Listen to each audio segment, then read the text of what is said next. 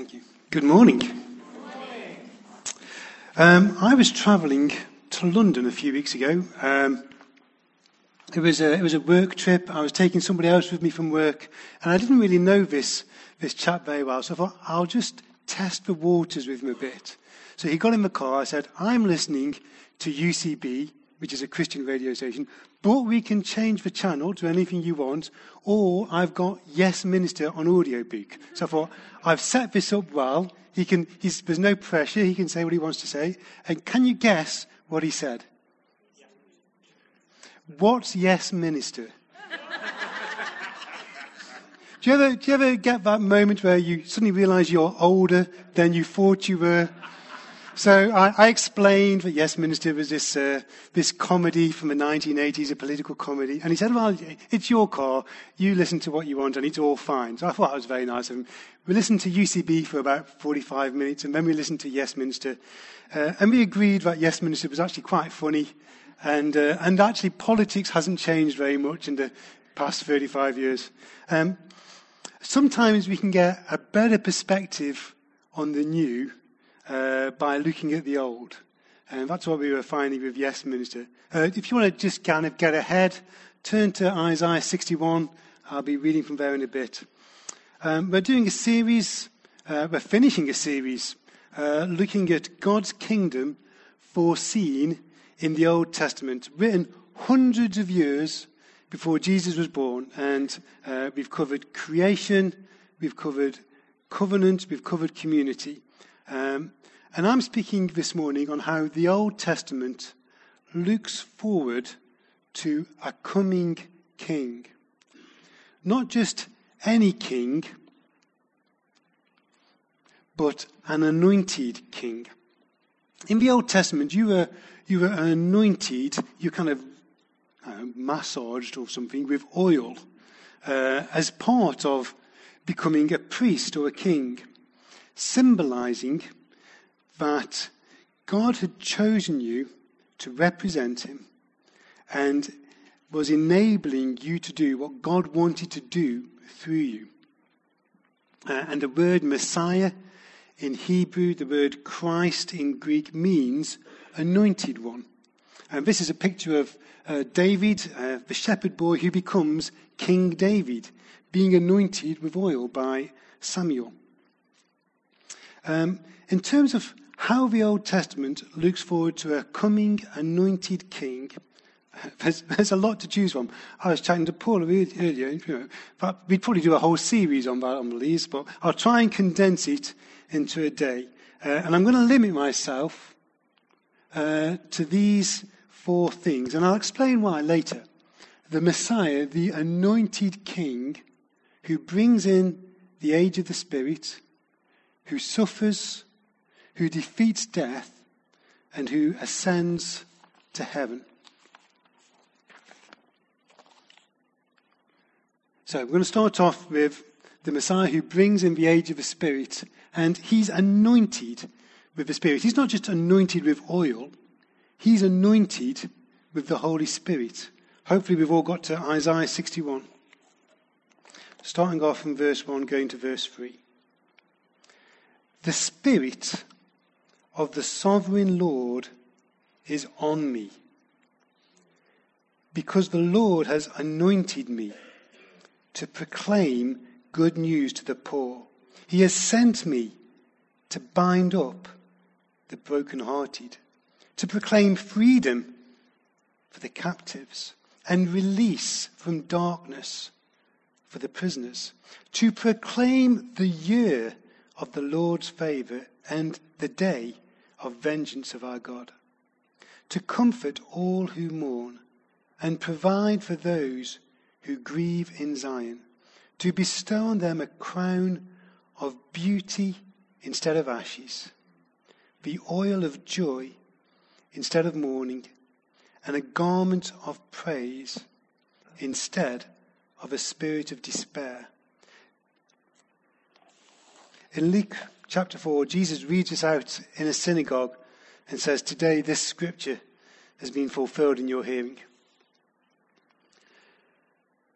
The big picture of the Bible is that God wants to bring heaven to earth. We see it in Genesis when God is walking in the garden with Adam and Eve. We see it at the other end in Revelation when God says God's dwelling place is now among the people and he will dwell with them. We see in the prayer Jesus taught his disciples, Your kingdom come, your will be done on earth as it is in heaven. We see it in everything Jesus did. From calming the storm to healing the sick to loving the lost to giving up his life so that others could know salvation and friendship with God. And the thing that enabled Jesus to bring heaven to earth wherever he went and whatever he did and whoever he talked to was the anointing of the Holy Spirit. This is the promise in Isaiah 61. There's going to be an anointed one. And he's anointed to do something. Actually, he's anointed to bring something. He's anointed to bring more of heaven to earth.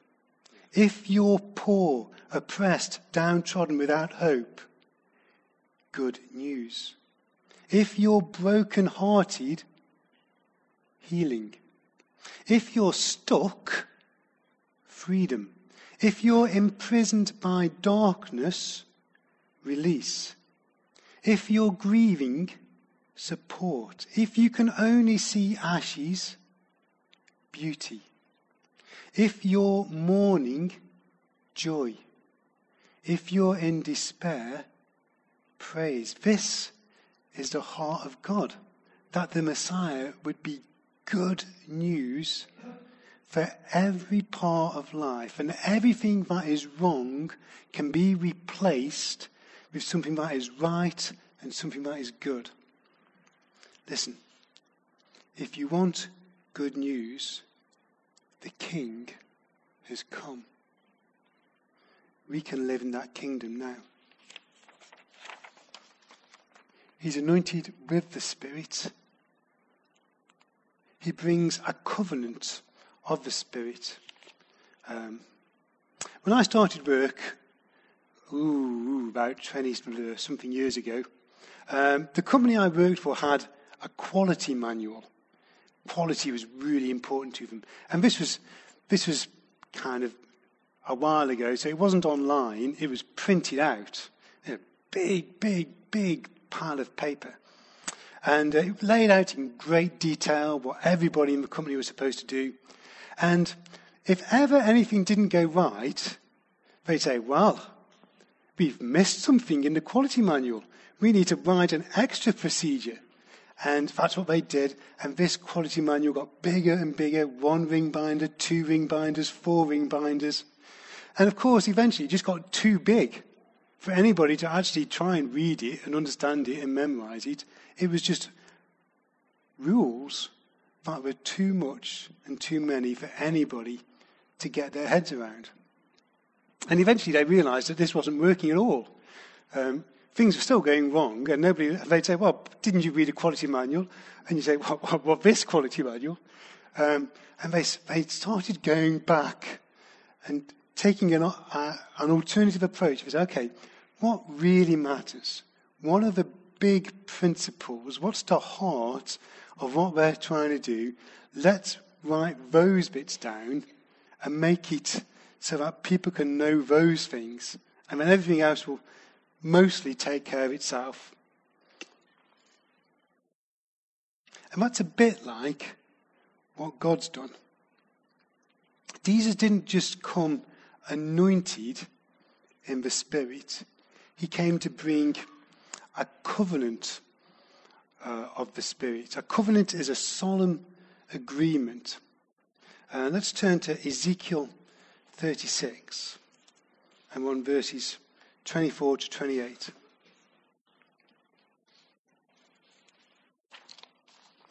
For I will take you out to the nations.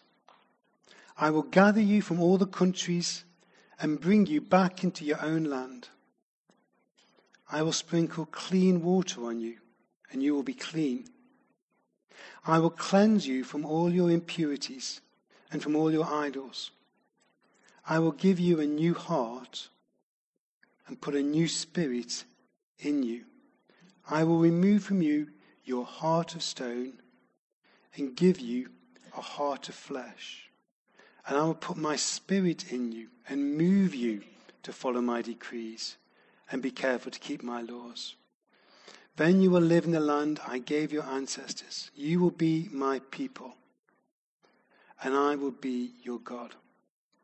I will put my spirit in you and move you to keep my ways.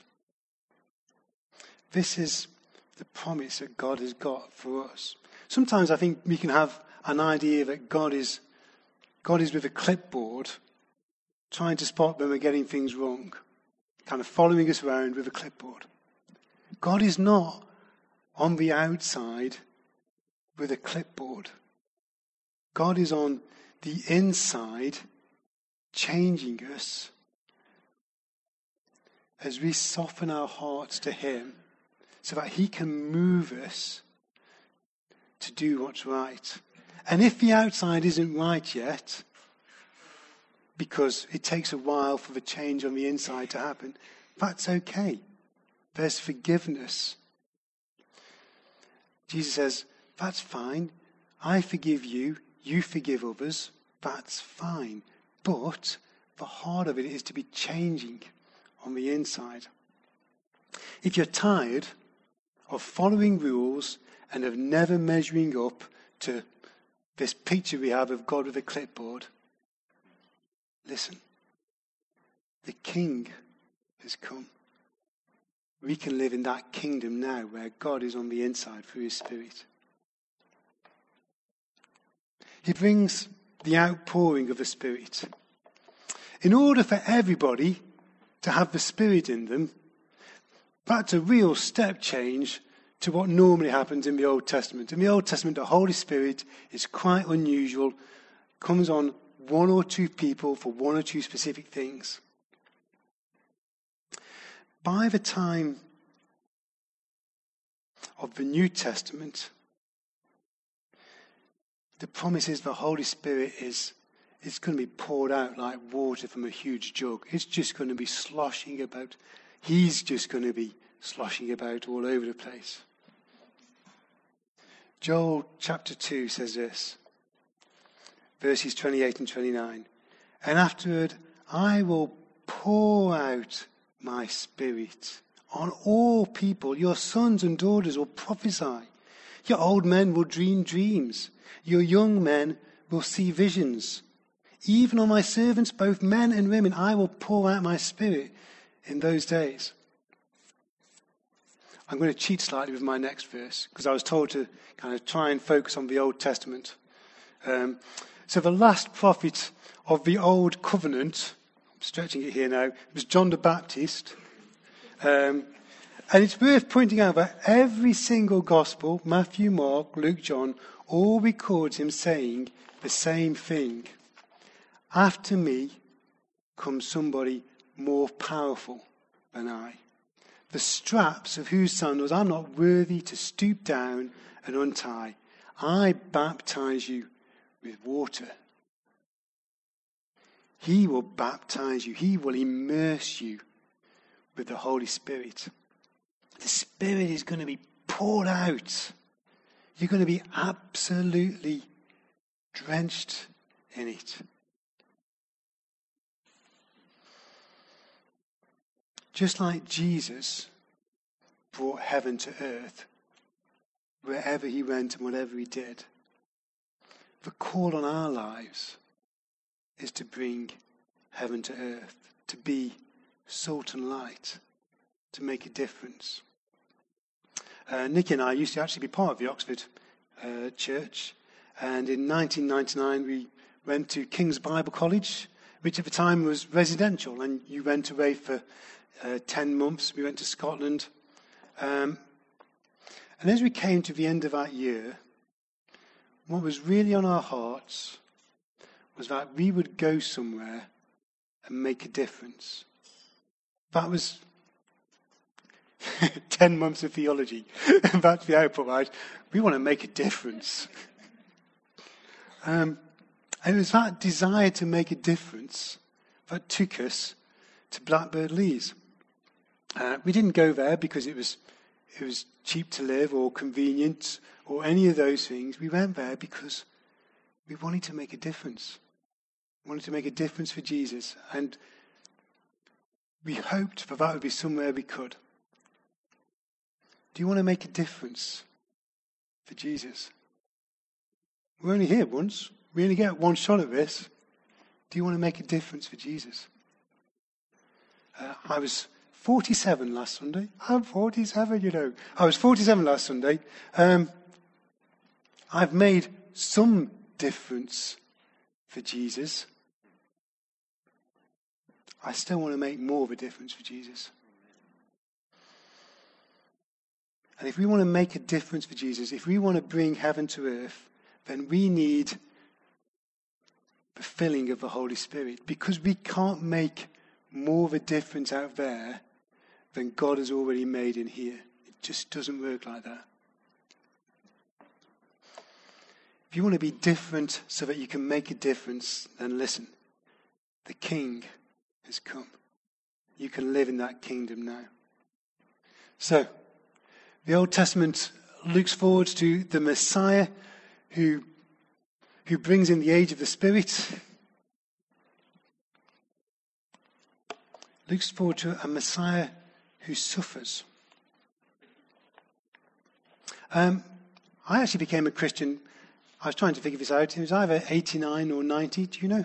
1990. I became a Christian in 1990. I was immediately part of the Oxford Church, and they ran a discipleship program at the time. In fact, they ran two because, uh, because they just did at those times. And the one for the guys was called Interaction. I don't know if anybody's old enough to remember Interaction. Yes, I see that. I see a few hands. Um, and I remember, I still remember one of the pages in, we kind of we did a weekly thing, you know, those printouts and stuff. And one of the pages said at the top, who's the greatest? Who's the greatest? And there was a picture of Elvis Presley and Muhammad Ali, because it's 1990, okay? So, uh, who's the greatest? And at the bottom of this page, of all these great people who did all these great things, uh, there was a picture of a waiter. And of course, the punchline was in the kingdom, the greatest is the servant. And one of the themes of Isaiah is the servant of the Lord. Initially, as you're reading Isaiah, that servant is, is the nation of Israel itself. And that, and that servant fails. But then as the chapters go on, a new servant emerges. It's a servant of the Lord who succeeds where Israel failed and then in himself pays the penalty for Israel's shortcomings. Uh, Isaiah 52, verse 13.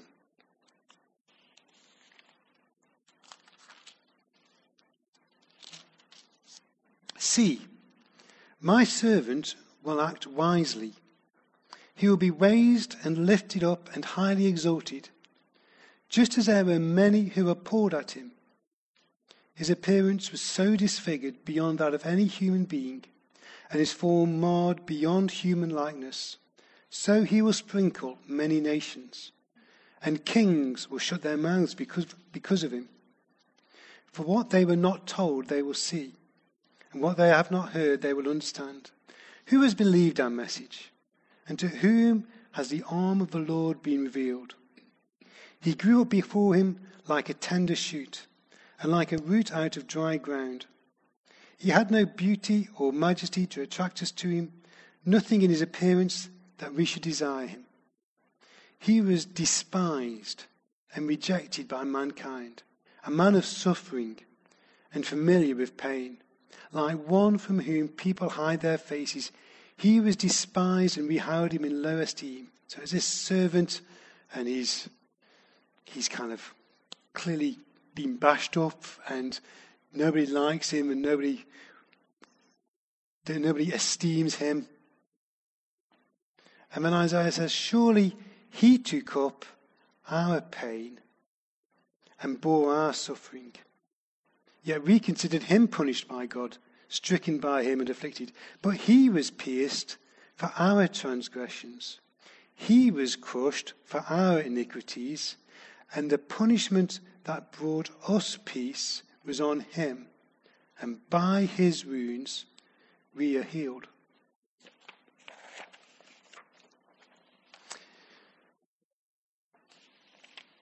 God is holy. I suspect more holy than we understand. And in both the Old and the New Testament, God, even though He's holy, is patient and forgiving. Probably more forgiving than we understand, and definitely more forgiving than I'd care to admit standing here in front of everybody. But what Isaiah tells us is that God balances the books. The servant of the Lord, the greatest, somehow takes our place. It's like he lifts us up out of the mud so the mud drains off us and onto him. And there's only one reason why God would do that for me and do that for you. He really, really, really loves you and wants to help you. Sometimes we have these crazy ideas about what God is like. He really, really, really loves you and wants to help you. My pain, my suffering, my wrong thoughts and actions replaced by peace and healing and reconciliation. If you sometimes wonder if God loves you and wants to help you, He does. The King has come, and we can live in that kingdom now. The Messiah who defeats death. Psalm 16, this is a psalm or a song of David. Uh, he's the guy we saw being anointed with oil at the beginning. Psalm 16, verse 8.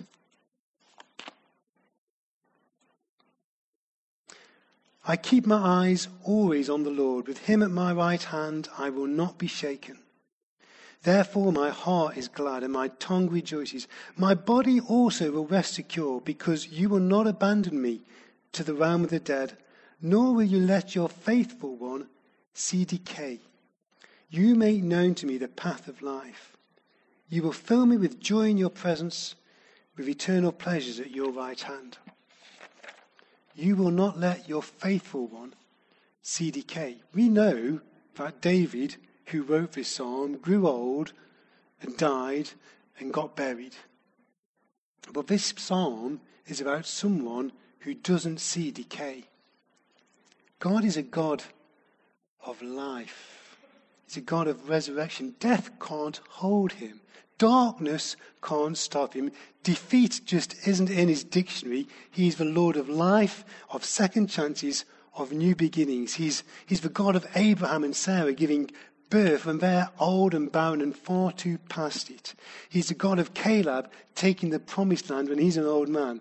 He's the God of hope and of joy and of strength and of courage. He's a God who overcomes. And his plan for his people is that we would be the head and not the tail, that we would be looking up and uh, not looking down. God is a God of victory. Not that I always win, I don't always win. But even when I have a setback, if I can embrace what God wants to do in me through that, God can weave that in to his winning plans for tomorrow. There's always hope in God. If you've been wondering about whether to keep going or give up on something, listen, the King who wins has come. We can live in that kingdom now. The Messiah who ascends to heaven, we're almost there.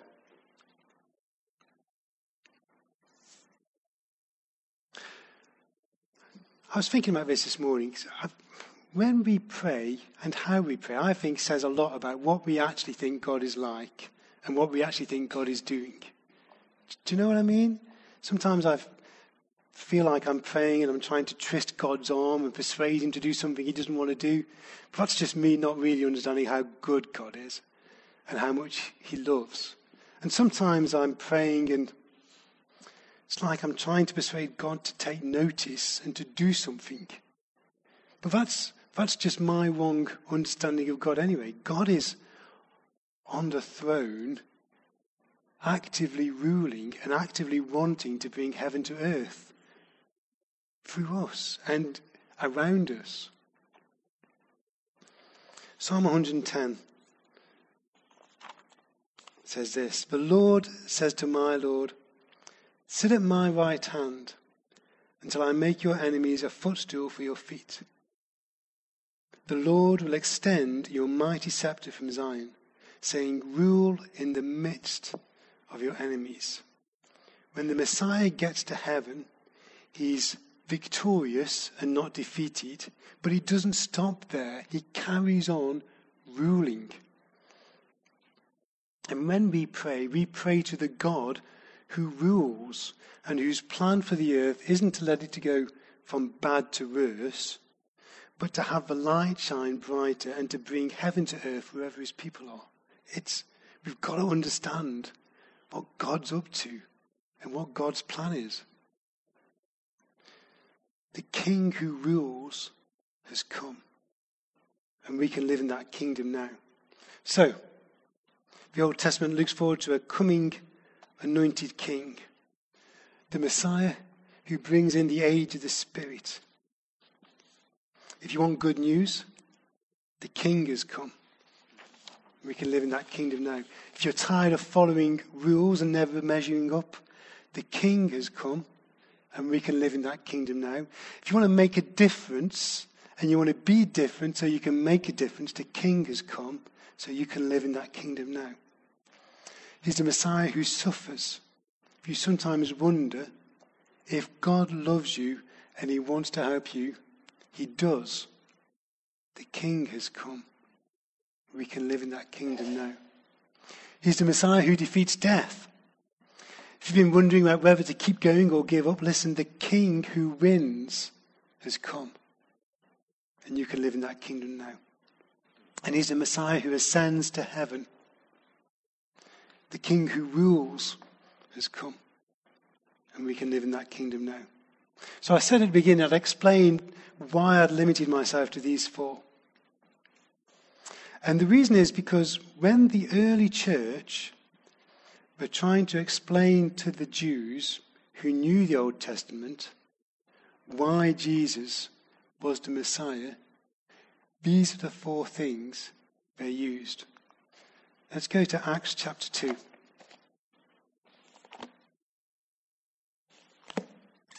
And verse 14. So, Acts chapter 2, uh, Jesus has ascended to heaven. He sent the Holy Spirit down on the disciples.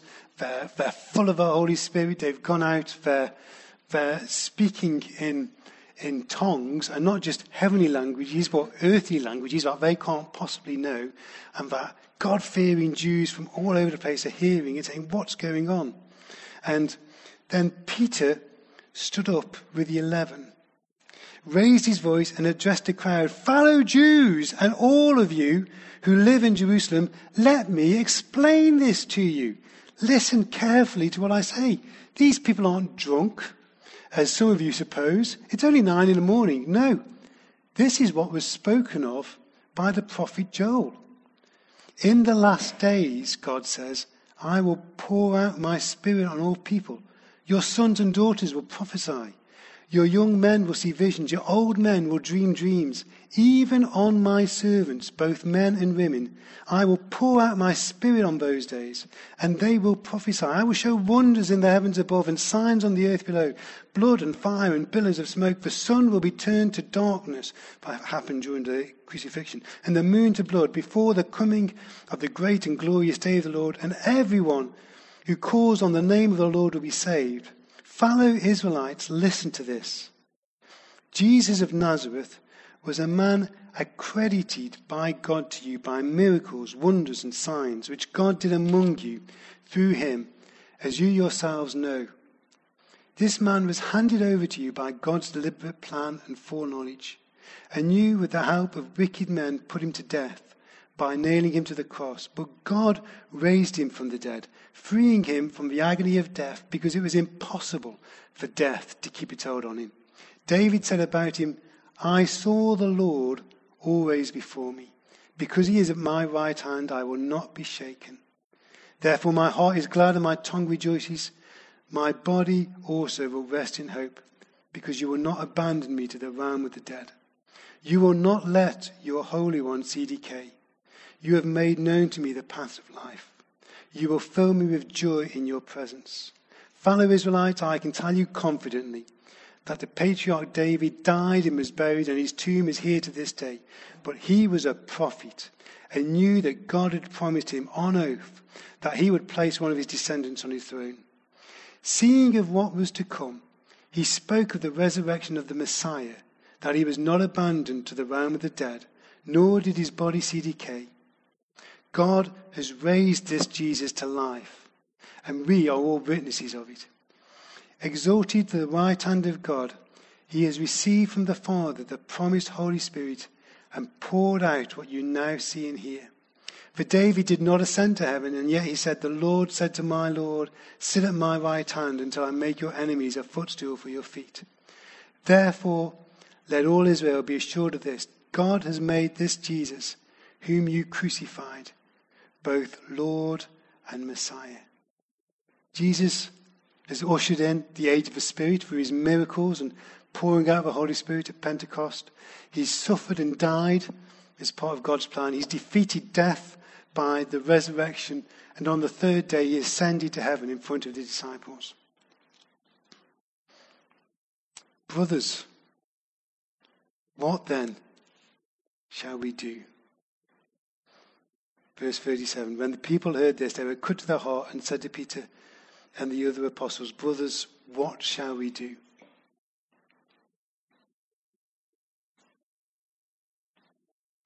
Peter replied, Repent and be baptized, every one of you, in the name of Jesus Christ for the forgiveness of your sins, and you will receive the gift of the Holy Spirit. Um, I, I was praying about this, and I felt God wanted. I initially was going to do all four of these. I felt God say, just do two. I'm going to start off with repent. Repent means being sorry and changing. If you've never come to Jesus before, you can do it now. In fact, we're going to pray a prayer that we can all join in with. Uh, because it's good for the soul anyway. Uh, it's a very polite prayer. It goes, sorry, thank you, and please. Very polite. Sorry is sorry, God, for the wrong things I've done, because none of us are as good as God made us to be. Thank you is thank you, Jesus, for dying for me so that I can be forgiven. And please is please help me to follow you by giving me your Holy Spirit and living in me for always. Okay, so that's what we're going to pray. Uh, if we can all just close our eyes, pray in our hearts, and uh, it doesn't need to be out loud because it's just between us and God. So if I say it, follow in your heart. Sorry, God, but I've done wrong things. I know I'm not as good as you made me to be. Thank you, Jesus, that you died for me and that my sins are forgiven.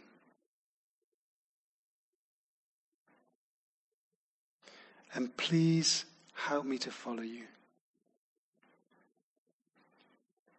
Help me to have the Holy Spirit in my heart.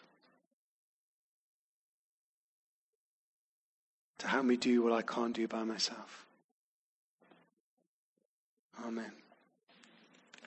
Amen. And the second one is to receive the Holy Spirit.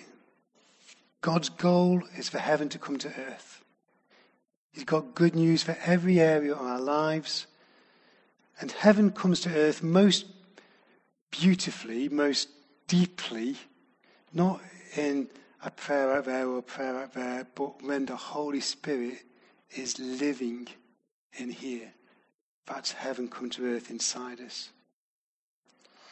The, the headline fact that the disciples used to say Jesus was the Messiah was the fact that the Holy Spirit had been poured out. Um, so I think we're going to have another song, if the band can come back up. Uh, if you've prayed to follow Jesus for the first time today, then be really great if you could be brave and just come to the front and tell somebody because uh, being a Christian isn't as easy as it looks.